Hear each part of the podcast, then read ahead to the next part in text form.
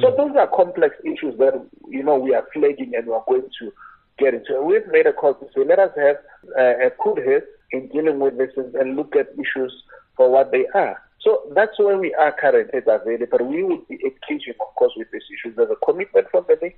As they made a commitment to say well, they'll meet with us in terms of uh, how they deal with the issues of COVID, uh, the uh, suspension of the games or the postponement of the games. We will follow the same process and going ahead. In any event, in the Labor Relations Act, let's say the worst case scenario, the league will say, no, we don't want to uh, engage with yourself. The worst case scenario, which I believe is not going to happen because we have the CBA with them and they have demonstrated right away that they want to engage with us. Then we will say, okay, let us follow a, a process to say if you want uh, to, maybe want to talk about the wages of the players, what needs to happen? The players must be informed firstly to say because there's a responsibility of the employer to inform you in terms of our laws, in terms of the laws to say, hey, it's tough, we are going under the hammer, or we are experiencing economic troubles, financial challenges, let's sit down.